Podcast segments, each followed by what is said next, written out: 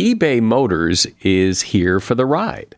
With some elbow grease, fresh installs, and a whole lot of love, you transformed 100,000 miles and a body full of rust into a drive that's all your own. Brake kits, LED headlights, whatever you need, eBay Motors has it. And with eBay Guaranteed Fit, it's guaranteed to fit your ride the first time, every time, or your money back. Plus, at these prices, you're burning rubber, not cash. Keep your ride or die alive at ebaymotors.com. Eligible items only, exclusions apply. See ebaymotors.com. Today, on Something You Should Know, it's not just what you search in Google that gets you the right results, it's how you search it, plus the biology of what makes people beautiful and attractive. Men are attracted to skin, so the more skin a woman shows, the more attention she might get. Women might not even be doing it on purpose. Just when they wear the little shorter skirt, they get more attention, and that's reinforcing, even outside of their conscious awareness.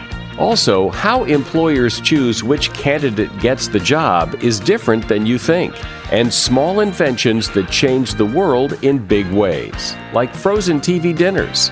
They saved an enormous amount of time, really educated women in the 60s were spending literally hours a day putting food on the table for their families. Once that process was sped up, then they could go out and they could earn a living, and, and of course, that gave them economic independence.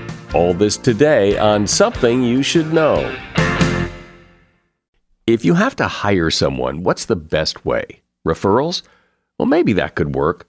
But just because somebody knows somebody who knows you doesn't necessarily mean they're qualified. Or you could pull out that file of random resumes that came in during the last six months. Maybe there's somebody in there. Maybe. Now, if you're hiring, you need Indeed. Indeed is your matching and hiring platform with over 350 million global monthly visitors, according to Indeed data, and a matching engine that helps you find quality candidates fast.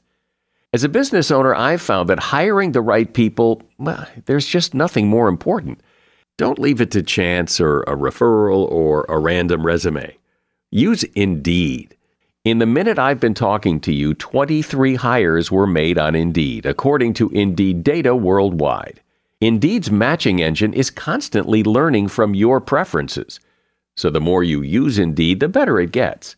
And listeners of this show will get a $75 sponsored job credit to get your jobs more visibility at Indeed.com slash something. Just go to Indeed.com slash something right now and support this show by saying you heard about Indeed on something you should know. Indeed.com slash something. Terms and conditions apply. Need to hire? Oh, you need Indeed. Something you should know. Fascinating intel, the world's top experts, and practical advice you can use in your life. Today, Something You Should Know with Mike Carruthers. Hi, welcome to Something You Should Know. Here's something I bet you've wondered about. When you type in a search query into Google, you've probably wondered well, does, does the order of the words matter? Do all the words matter? Can I leave some words out? Does spelling matter? Well, it turns out that some things matter and some things don't matter. For example, every word does matter. You might think that if you leave out a or the in your search that that has no impact, but it does. And here's the perfect example. If you search for who, you get the World Health Organization as the first result in your search query. If you search a who, you get Horton Hears a Who by Dr. Seuss as your first result. And if you search the who, you get the rock band. So those little words do matter. Word order also matters. If you search blue sky, you get very different results than if you search sky blue. In general, if you use what you would consider the natural sequence of words for your search, you'll get better results. Now, capitalization and punctuation typically does not matter, and Google ignores uh, special characters. They have no impact on your search. And spelling does matter, but typically Google will help correct if you misspell. And that is something you should know. What makes a person beautiful? You know a beautiful person when you see one, but what is it that makes them so? And is a beautiful person here perceived as a beautiful person in other cultures? Can you deliberately and intentionally make yourself more beautiful? And perhaps more importantly, why is this important in the first place? Well, you're about to find out. I am joined by Rochelle Smith. Rochelle is an associate professor of psychology at Husson University in Maine and author of the book, The Biology of Beauty. Hi, Rochelle. So start by giving me an understanding of what, as a researcher, what is beauty to you? Beauty, it's, it's, it was fascinating to look at it more closely because what makes someone beautiful is this unique combination of these objective qualities that you can objectively look at a person, take measurements, kind of define objective beauty through symmetry or body proportions or facial features. But then there's this, this subjective piece where personality plays a role, common experiences, similarities, familiarity. Um, so we all have that that individual that maybe we didn't even find that attractive when we first met, but then after you share some experiences, you get to know them, and they become more and more attractive in your eyes, even though their physical features didn't change. So let's uh, let's talk about the physical features. And you talked about you know you can measure objective beauty, but is it really objective? In other words, if if I have a picture of a beautiful woman and I take it to the far reaches of a mountain range in Asia and show that picture to them, would they say the same thing? They would. Uh, there's been cross cultural research. Um, Dr. David Buss from the University of Austin, I believe, uh, he looked at 37 different cultures all over the world, different mating styles, different political systems, different, um, and there's a lot of similarities. Like there are consistent features that are found to be more attractive, and those features tend to correlate with health. Things that make you healthier tend to also make you more attractive. Things like things like uh, for women waist to hip ratio, so having a narrow waist and wider hips, that's correlated with decreased chances of cancer and diabetes and heart disease. Like that feature, not only does it make you more reproductively successful, um, but it also correlates with all these other health aspects.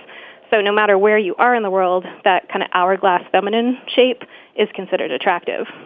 And wasn't there some something where somebody researched all the centerfolds in Playboy and they all had that ratio? That's right. And so even looking cross culturally and across time, even though what's considered the most attractive might change from generation to generation, that waist to hip ratio tends to remain pretty consistent. And I've also heard that that symmetry is important. That that that in in essence that a fairly plain symmetry, like not a lot of irregularities, is actually more attractive than somebody who's who doesn't have that. That's right. So um, in the research, the most attractive individuals are those who are the most average, and that sounds kind of counterintuitive. Uh, but if you take a bunch of different faces and kind of merge them into one, the face becomes more and more attractive than any of the, any of the contributing parts. Um, and part of that is because it becomes more and more average, more and more symmetrical, kind of any deformities or discolorations get kind of washed out. And symmetry essentially gives you external evidence of underlying hormone functioning and developmental stability. So again, that symmetry is indicative of good health, strong genes, um, and a good developmental environment. Within all that objectivity of beauty, though, there there is a lot of subjectivity because some people find taller people attractive. Some people may find shorter people attractive. Some people like uh, mates who are heavier. Uh, some people are attracted to people who are thinner. So there is preference mixed in with that objective definition of beauty. That's an excellent observation. And like all of this research looks at kind of averages, like on average, taller men are considered to be more attractive but depending on how tall the viewer is might determine how tall is the most attractive. So kind of in comparison to your own physical traits. It's personal and it is cultural and I that's one of the most fascinating things I found in the research is that overall body size doesn't contribute that much to attractiveness. So particularly in westernized societies or in industrialized societies, like women are always seeking to be thinner and skinnier and more slender. And the body size itself doesn't matter as much. It's the proportions. It's the, the waist to hip ratio, the body shape. Um, so even men who prefer larger women or cultures where they prefer larger women, on average, the, the same waist hip ratio remains the same. Really? That's it's really interesting. So it's not the size. It's not size that matters as long as the ratio is right. And men men don't get off the hook. Like for men it's shoulder to hip ratio that we tend to look at. So the wide shoulders to a narrow waist tends to be that inverted triangular shape is what we find attractive cross culturally on men.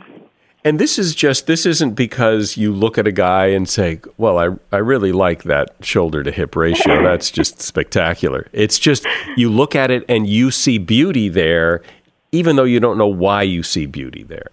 That's exactly right. And uh even if you they've shown that if you have like the back profile of men uh, the ones with the higher shoulder to hip ratio, it just catches your attention more. You look longer, your eyes go from the shoulder to the waist, and you spend more time looking at it. So it's, it just innately captures your attention, not even at a conscious level. That it just captures your attention, you're drawn to it, you're likely to look longer, you're likely to engage. And none of this really gives an indication of relationship satisfaction or relationship health. It's just that initial attraction, that initial seeing something that you like. Is it true? Because I've always sensed this, I have no research to back it up, but is it true that physical attraction, the, the way the person looks, just looks, is more important to men when looking at women than it is for women when looking at men? That's exactly right. Uh, there's a lot of qualities in a relationship that far outweigh physical qualities, particularly for women. Women are much more interested in personality, in supportiveness, in connection and intimacy than in physical traits. And when women are asked to rate men for these different qualities, the pictures of the men, depending on whether the man's by himself, interacting with a child, interacting with a puppy, like those other cues lead women to rate the men to be more attractive than any of the actual physical features. Yeah, I remember hearing some research where they showed women pictures of men and then they showed pictures of the same men in like uh, I don't know, it was Burger King uniforms or something, and they rated them much less attractive uh, when they were not wearing their suit and instead were wearing their fast food uniform. That's right. That women do tend to be attractive for signs of success, for signs of wealth, for signs of commitment, like someone who's going to be a good, solid partner. Um, which sounds stereotypical and it sounds a little shallow, but it's based on reality that these are qualities that lead to a more successful relationship down the line. Clearly, in our culture and in many cultures, I assume, there is a lot of time, money, and effort put into being more beautiful, appearing more beautiful, optimizing the beautiful physical features that you have and downplaying the ones that aren't aren't so beautiful. And so my question is is it worth it? I mean, if if as you're talking about it all boils down to ratios, is all this other stuff worth it? Uh, on average, people who are more attractive do reap benefits from being attractive. Um, so those people who put the effort into presenting themselves in a more attractive fashion um, tend to benefit from a phenomenon known as the halo effect. And the halo effect is this idea that if you're attractive and you have this quality that we consider good, that you must have other good qualities as well. So if people are rating photographs of an attractive person, they tend to rate them as more fun, more intelligent, more dependable, more capable, even though they don't have any information beyond their appearance. So in like elementary schools, starting in kindergarten, more attractive children tend to be rated as more hardworking, more intelligent. Teachers call on them more often, and they're not doing this on purpose. It's just their attention gets engaged. Um, they give them more time to answer questions. They give them more opportunities. And by the time those kids get to college, they're more likely to be accepted into college simply based on their appearance, despite scores on SATs or GPA. Um, so there's a lot of these benefits starting really early in our lives that just being naturally attractive gives you. and this extends into the workforce. Um, in job interviews, more attractive applicants are more likely to be rated as competent and qualified, regardless of their actual skills. And then once they have the job, they're more likely to be given opportunities, rated as more effective, um, given higher salaries, given more raises. So there's a lot of benefits that can radiate just from your physical appearance. I'm speaking with Rochelle Smith. She is an associate professor of psychology at Husson University in Maine, and she's author of the book, The Biology of Beauty. A shout out to Claritin for supporting this episode and providing us with samples. You see, for as long as I can remember, I have had to deal with seasonal allergies stuffy nose, watery eyes, the whole deal. And the worst for me is it messes up my sleep. I wake up because I can't breathe right. And during the day, well, you know, if I'm working and I'm all stuffed up, then my voice sounds weird, and this is how I make my living. Luckily, for those of us who live with the symptoms of allergies, we can live Claritin Clear with Claritin D. I use it, and if you struggle with allergies, you should too. Designed for serious allergy sufferers, Claritin D has two powerful ingredients in just one pill that relieve your allergy symptoms and decongest your nose so you can breathe better. I've been using Claritin D for years because, well, it just it takes care of the problem. Ready to live as if you don't have allergies? It's time to live Claritin Clear. Fast and powerful relief is just a quick trip away. Find Claritin D at the pharmacy counter. Ask for Claritin D at your local pharmacy counter. You don't even need a prescription. Go to Claritin.com right now for a discount so you can live Claritin Clear. Use as directed. eBay Motors is here for the ride. Remember when you first saw the potential? And then, through some elbow grease, fresh installs, and a whole lot of love, you transformed 100,000 miles and a body full of rust into a drive that's all your own.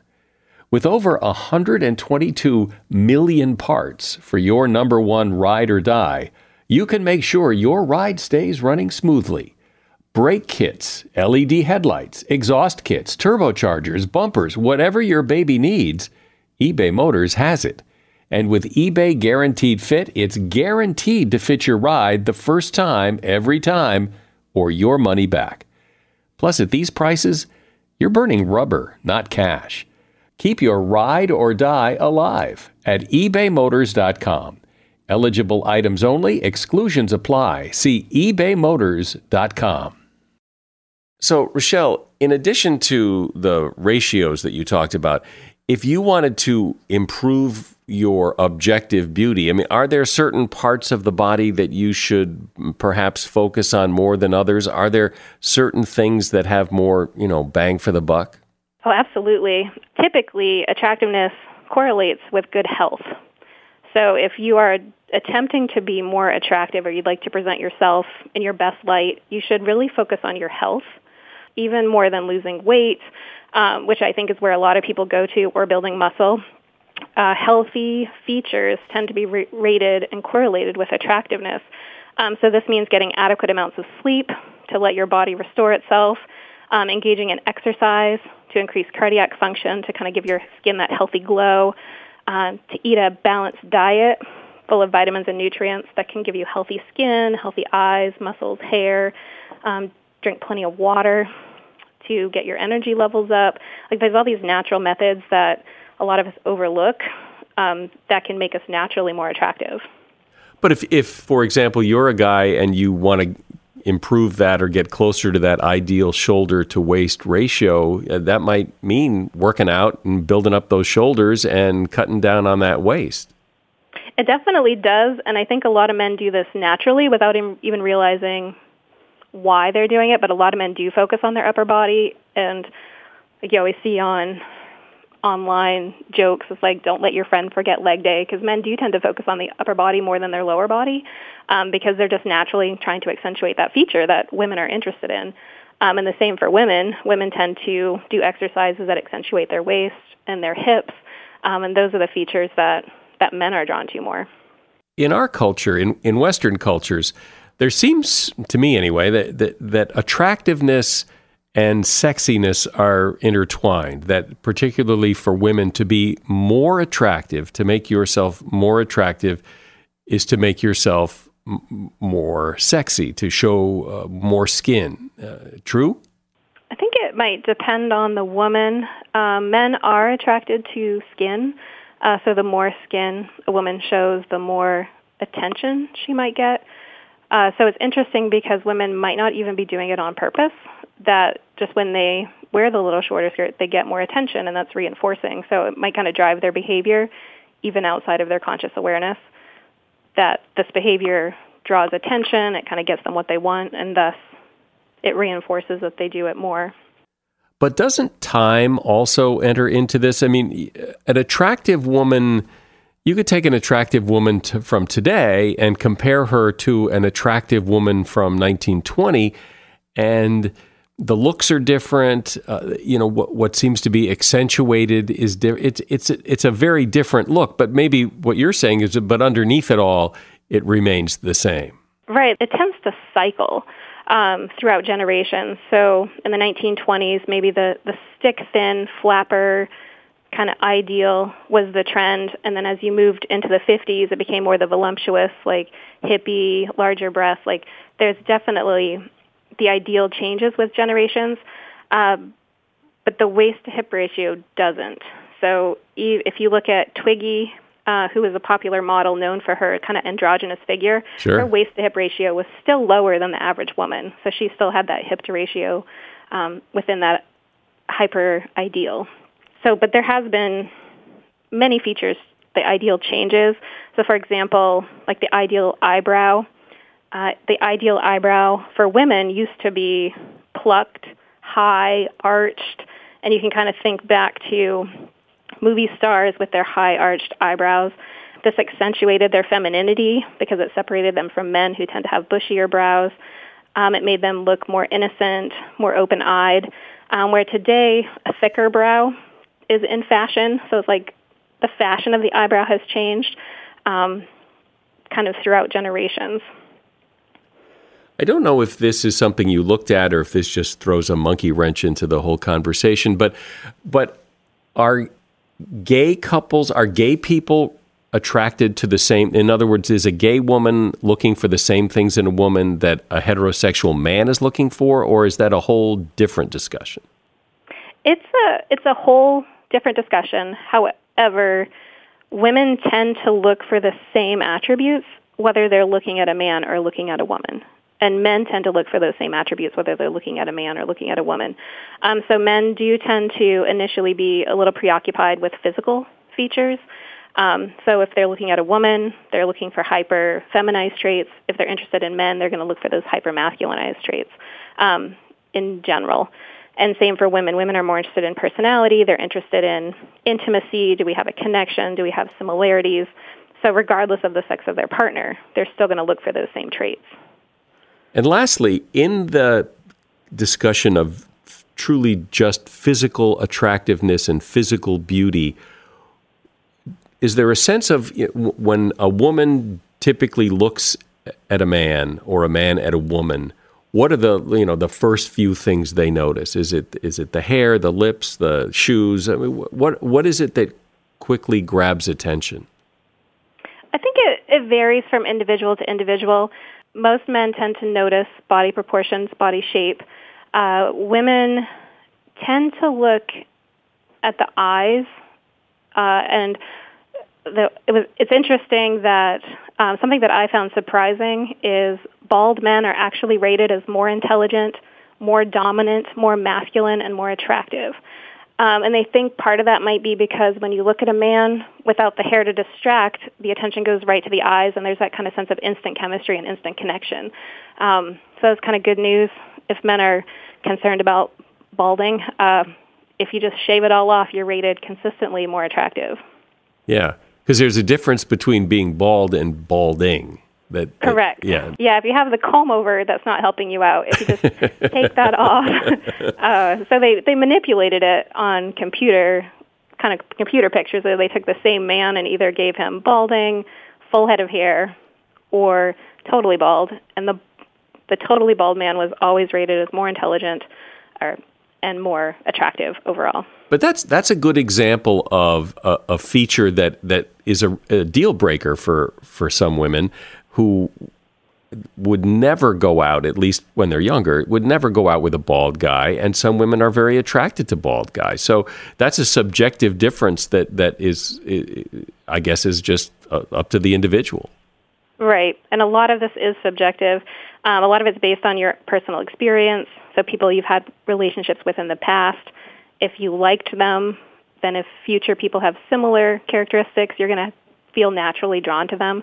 If you didn't like them, you're going to feel repulsed. So we bring with us all of this baggage when we encounter new people, and it definitely colors our view of how attractive somebody is. Anything else that surprised you that we haven't talked about besides the, the baldness thing? Not not so much surprising, but I don't want this to come across as though I'm telling people that you need to make yourself more attractive. Um, I think that you can use it strategically and you can know kind of your best features so you can know how to work that job interview or how you can get people to cooperate with you when you need it.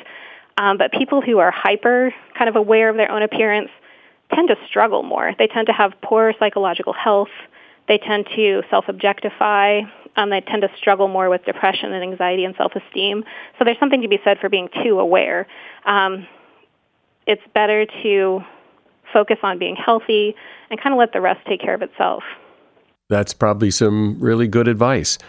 Thanks, Rochelle. Rochelle Smith has been my guest. She is an associate professor of psychology at Husson University in Maine and author of the book, The Biology of Beauty. There's a link to the book in the show notes for this episode. Seeking the truth never gets old. Introducing June's Journey, the free to play mobile game that will immerse you in a thrilling murder mystery.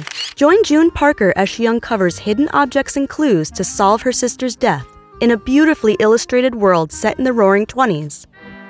With new chapters added every week, the excitement never ends. Download June's Journey now on your Android or iOS device or play on PC through Facebook Games. As a listener to something you should know, I can only assume that you are someone who likes to learn about new and interesting things and bring more knowledge to work for you in your everyday life. I mean, that's kind of what something you should know is all about. And so I want to invite you to listen to another podcast called TED Talks Daily. Now, you know about TED Talks, right? Many of the guests on Something You Should Know have done TED Talks. Well, you see, TED Talks Daily is a podcast that brings you a new TED Talk every weekday in less than 15 minutes. Join host Elise Hu. She goes beyond the headlines so you can hear about the big ideas shaping our future. Learn about things like sustainable fashion, embracing your entrepreneurial spirit, the future of robotics, and so much more. Like I said, if you like this podcast, something you should know? I'm pretty sure you're going to like TED Talks Daily. And you get TED Talks Daily wherever you get your podcasts. You don't think about it much, but there are things that you use every day or that you see every day that have had a profound impact on our culture and economy and our lives in ways you probably never knew. Tim Harford has uncovered a bunch of them and has fascinating stories to tell about them. He wrote a book called 50 Inventions That Shaped the Modern Economy. There's also an accompanying podcast series Tim did with the BBC called 50 Things That Made the Modern Economy. Hey, Tim, welcome. It's great to be back. So, of all the things that you looked at that have shaped our economy and in many ways shaped our culture, is there a favorite? Is there one that really stands out? Oh, well, it was fun to discover all of these different ideas, but the one that really fascinated me, I think, was paper. And, and the reason that I found paper so fascinating is because it's this bit part player in an, a story that people tell a lot, which is the story of the Gutenberg press. When I was working on the book and, and on the, the radio series, 50 Things That Made the Modern Economy, people were saying, oh, you must, um, you must write about the, the Gutenberg press. It revolutionized uh, literacy in Europe, gave us the textbook and the newspaper and all, all sorts of ferocious wars, and it really changed the world. But the Gutenberg press wouldn't have worked at all without an inexpensive writing surface. And we had things that we could write on, animal skin parchments, but they simply weren't economically viable without paper. So, paper is this very simple, cheap material that changes the world. And it's often the, the simple, cheap stuff that gets very little attention, but actually is what really has a profound effect. There's a more modern one on your list that everybody uses somehow every day. And I can remember a time when there weren't any, and that's barcodes. And, you know, before barcodes, there were products just had little stickers w- with numbers on them, and you had to ring them up at the register. And really, the, the barcode changed everything. Yeah, I mean, it, is a fascinating story. I should say that the idea has been developed independently several times, but the the most famous example, and I think the precursor of the modern barcode, um, it's a, a, gentleman called N. Joseph Woodland. And uh, Woodland, uh, shortly after the Second World War, uh, was working at uh, Drexel University, and he was given the task of trying to speed up retail.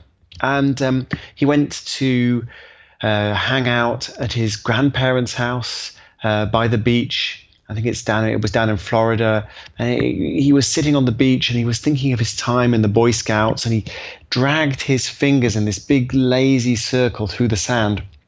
And he was thinking the Boy Scouts, Morse code, and he looked down and he'd created a sort of bullseye of grooves and ridges. And he realized that you could create that sort of shape and the grooves and the ridges could stand for dots and dashes. You could convey a kind of code. And, and in fact, the original barcodes that he designed were a bullseye because the idea of the bullseye is well you can you can scan it from any angle and it, and it looks the same and that was a brilliant solution but it really needed much cheaper lasers and much cheaper computers to make it a reality and that really happened in the 60s and the 70s but the, the interesting thing, though, is that e- even after the technology itself had been perfected, the next stage in the story is a whole bunch of lawyers arguing in meeting rooms for months and months and months. The reason for that is that the big food manufacturers and the big retailers, they all understood that this was a technology that was going to change the game and it would create new winners and losers. Many of the technologies in the book and the podcast series do create new winners and losers. And so they were arguing over the details because different rules would advantage different people. Well, and also there had to be massive buy in on this. Yeah, it's a huge deal because uh, there was one brewer, for example, that had been printing labels for the beer. I think it may have been um, uh, Miller. Um, they, they, were printing labels for their beer, and they'd been using the same machine to print the labels since 1912. And these beautiful classic labels, and there's no way to print a barcode. You need to throw the old machine out. And of course, all the food manufacturers were saying, well, we'll print the barcodes when you retailers install the machines. And all the retailers were saying, well, we'll install the machines when you guys print the barcodes. So it is a chicken and egg thing, but in the end, the, the lawyers were replaced by the chief executives of all these these big companies, and they got the deal done. So let's go down the list here and talk about as many as we can in the in the time we have to talk and discuss them. Uh, starting with the razor blade, because I would think, really, razor blade? Yeah. Well, it's really what the razor blade, the disposable razor blade, uh, symbolized. Uh, it, it, was invented by an absolutely amazing guy called King Camp Gillette. You can guess which company Gillette founded. And he had all these weird utopian dreams. He was going to set up this enormous city on the, the border of the US and Canada called Metropolis, and the whole population of North America was going to live there in, in peace and harmony. And then when that didn't work out, he, he developed the disposable razor blade. But in particular, he developed the pricing model where the uh, the original kit is cheap and then the replacements the replacement blades are expensive. And you see the same thing um, with, say, an Xbox or a PlayStation. Um, it, it's the games that are really expensive. The kit itself is is almost subsidized. It's priced very competitively. You see it with printers, very expensive printer ink. Um, you see it with hotels where the minibars are expensive. So he developed this pricing model that is now completely ubiquitous. TV dinners. I mean, that TV dinners are huge because without TV dinners, there wouldn't be frozen food, and or, or there wouldn't be the frozen meal. And uh, so, where did that come from? Big time savers. So lots of people pointed to the washing machine and said you should cover the washing machine because that saved time uh, that was being spent on housework, mostly, of course, by women, and it freed women up to go out and do paid work instead of all this unpaid work in the home. when I looked at the data, that story is true, but washing machines don't deserve the credit. Because basically, what happened is women or whoever was doing the housework started just doing a lot more laundry. So we got cleaner, but it didn't save time. On the other hand, TV dinners and the whole kind of processing, um, food processing complex, uh, takeaway pizzas, microwavable meals, um, pre chopped salad, um, cheap fast food, you can go out. All of these things put together, they saved an enormous amount of time in food preparation. Really educated women in the 60s were spending literally hours a day just literally putting food on the table for their families. Once that process was sped up, saved them time, then they could go out and they could earn a living. And, and of course, that gave them economic independence. It's a, a big, big difference, a social and economic change caused by this change in the food system. And where did that start? Well, I mean, you could track it all the way back to the 19th century in, in some cases, but um, there was uh, one of the main innovations was uh, a company that had been making ready meals for the army during the Second World War and then the Korean War. And then they started to realize, hmm, maybe there aren't going to be that many more wars and we need to find a different outlet. And so they started perfecting uh, it was the I think it was the Betty Crocker Food Company, if I remember rightly. Um, but they um, they perfected uh, the uh, the t- the frozen TV dinner in its sort of space age aluminium tray. Uh, the the particular food scientist who developed it, whose name uh, escapes me, she said um, that she would never allow a TV dinner in her own house. She said she spent all day working on these things at the office, and there was no way she was going to uh, have one in her own home. She saw them enough. So you pick one that that you think is particularly interesting that maybe people wouldn't know that would think, eh, not so much. Well, you know, one of my favorite ones is concrete because no one gives concrete the time of day. But this is an invention. It's probably 12,000 years old. Uh, there, there, were early settlements using concrete um, in Turkey. The Romans perfected it, but it really took off um, when a French gardener called Joseph Monier realized that you could put steel inside concrete. He was originally trying to make flower pots out of out of concrete, and that was reinforced concrete. And by a cosmic coincidence, the thermal expansion of steel and the thermal expansion of concrete, the, the coefficient of thermal expansion is almost exactly the same. So that when the pair of them heat up, they expand in almost perfect unison. And so it doesn't crack when a building cools down and heats up. Um, so this is, I mean, it's absolutely revolutionary as a, as a material, and it's easily the most used material in the world economy after water. You say that that paper money is a big deal, that that really was a game changer. So how so? So paper money is an incredible invention. It was originally developed by accident. There's a uh, the Chinese province of Sichuan, which is now famous for its food, was a border province. This is about a thousand years ago, and a little more than a thousand years ago. And the Chinese emperor said, We don't want you using gold or silver coins in Sichuan because the gold and silver coins, they might kind of be spent and leak across the border. And then the barbarians, the, uh, the tribes that we're afraid of, they would, they would have the gold and silver. So, uh, by order of the emperor, you are only allowed to use iron coins. Well, now, when you think about it, iron coins, they're not very valuable, they're incredibly heavy.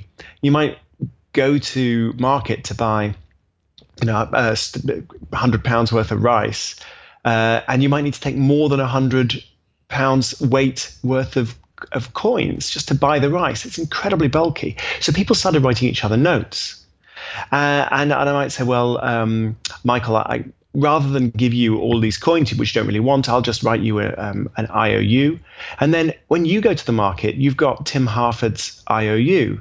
So then you might go to a merchant and say, well, look, I, I could write you an IOU for me, um, but instead of writing you an IOU for me, why don't I just give you Tim Harford's IOU? Because you know we both know Tim Harford, he's good for the money, and that now my IOU starts passing around from merchant to merchant to merchant, without uh, ever being having to be repaid. Everyone accepts that this is good, and if anybody ever took it back to me, you know, I'd, I'd give them their iron coins. And so it's a remarkably practical system. Of course, the great thing is because I don't ever actually have to repay the money, for me, it's free money. And this is a concept that we call seigniorage. And governments pretty quickly, the Chinese government realized hang on a minute, we should have a piece of that. In fact, we want the monopoly on that. So they banned private merchants from issuing paper money and they took it over themselves. But that's where it all came from. Certainly, you would expect to see on your list the clock because that certainly has shaped the economy. But what's the story there? It's this story of increasing attempts to standardize. The the greater, you know, the faster the speed that we travel, the more we need an accurate measure of time. So initially, um, the clock, for example, in Exeter, which is in the west of England, was running uh, six minutes behind the clock in London. The clock's in London. And they said, well, this is the this is the correct time. It may even be more than six minutes, if I remember rightly. It was it was quite a bit later, and it was only when the railways started saying, well, we need to get you from London across to Reading, across to Bristol, and then across to Exeter. By which time the entire the, the local time has changed by several minutes. We need to synchronize all of these clocks. So that, then you have the invention of railway time and clocks that are set to a constant time across the country. Similar development, of course, in the United States. Um, and but these days, we're trying to synchronize time to the nanosecond with atomic clocks. And it's because our GPS system, the global positioning satellites, uh, that's dependent on a highly accurate measurement of time. If, if your measurement of time is wrong, your GPS system is also going to be wrong. Well, and what you said about the railroads, I mean, when you think about it, I mean, we got to have a standard because if two trains are on the same track because we don't have the same time standard uh, and they're headed toward each other, uh, that's a problem. Absolutely, absolutely. But I mean, you, you and I, we're we're I think eight hours time difference away.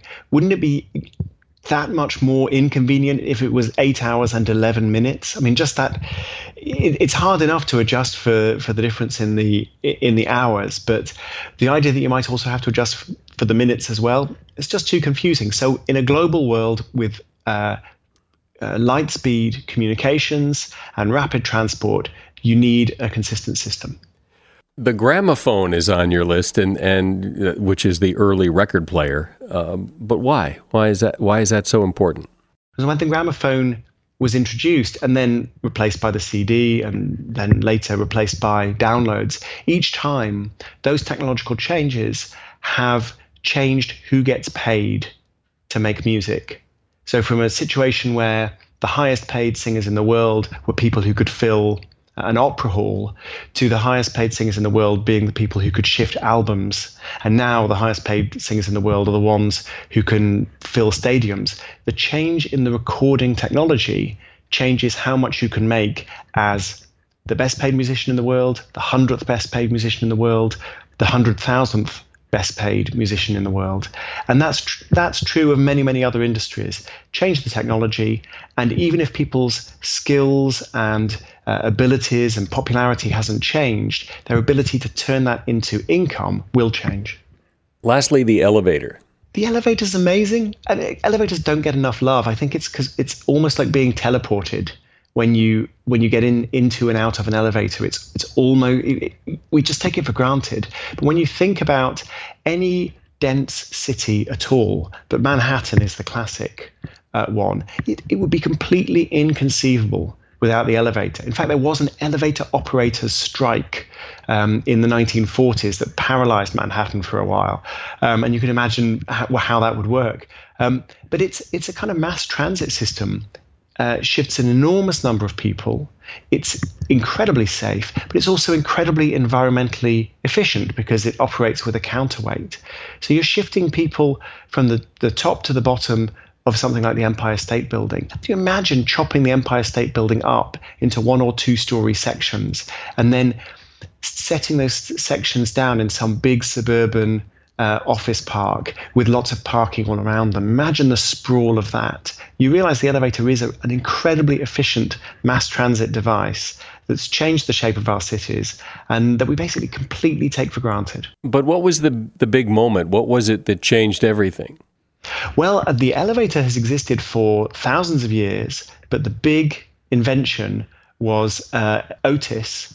Otis invented not the elevator, but the the elevator brake, and he uh, he showed this invention off a display, a demonstration at one of the world's fairs in the mid 19th century. Um, and he was hoisted on a platform high above the crowd. And then he had, just to add to the sense of doom, he had this, this guy with an executioner's axe standing behind him as though he was going to chop his head off. And the, the axeman swung the axe down and severed the rope that was supporting the elevator. And everyone in the crowd screamed, and the elevator just juddered a half an inch and then stopped. And Otis yelled out to everybody, All safe, gentlemen, all safe. So he had demonstrated the safety of his, his device. And that's what you needed. Nobody's going to get into an elevator unless it's safe. Great. Well, there are plenty other inventions and plenty other stories. If you want to hear them, you can hear them on the podcast series Tim did with the BBC called 50 Things That Made the Modern Economy. And you can find that on iTunes or wherever you listen to podcasts, I suspect. And the book is called 50 Inventions That Shaped the Modern Economy. And I've got a link to the book in the show notes for this episode. Hey, thanks for being here, Tim. Brilliant. Great to talk to you. When you're looking for a new job, any little bit of information that will give you an edge is worth knowing. And this is worth knowing. When a company is interviewing people on any given day, the fourth person interviewed is more likely to get the job. Researchers from Old Dominion University analyzed more than 600 30 minute job interviews at a university career center, and they found that the fourth person being interviewed got the most attention from hiring managers. Now, it's become popular belief that employers often make snap judgments about a potential job candidate within the first few seconds of the interview. This study found that decision making takes closer to five minutes for the first interviewee and reaches closer to eight minutes by the fourth applicant. After that, the time hiring managers take to reach a decision begins to decrease with each individual interview. Now, I, I, don't know how you figure out how to become the fourth person interviewed in a day, but if, if there's a way to figure it out and get it done, it's probably worth doing. And that is something you should know. If you found the podcast interesting today, share it with a friend and help us grow and reach more people. I'm Mike Carruthers. Thanks for listening today to Something You Should Know. The Bigger Pockets portfolio of podcasts are worthy of your investment. We're having a real conversation as real real estate investors. New episodes available every day. It's important to buy where it makes money and not necessarily where you want to travel to. Bigger Pockets, On the Market, Rookie Real Estate, or Money Podcast. The purpose of flipping is to create more cash so then you can reinvest into other types of properties. The Bigger Pockets Podcast on YouTube or wherever you listen.